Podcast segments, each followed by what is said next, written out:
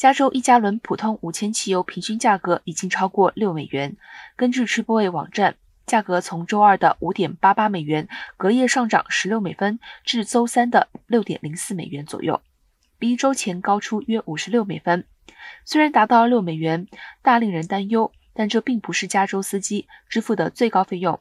早在六月，平均价格就高达了六点四四美元。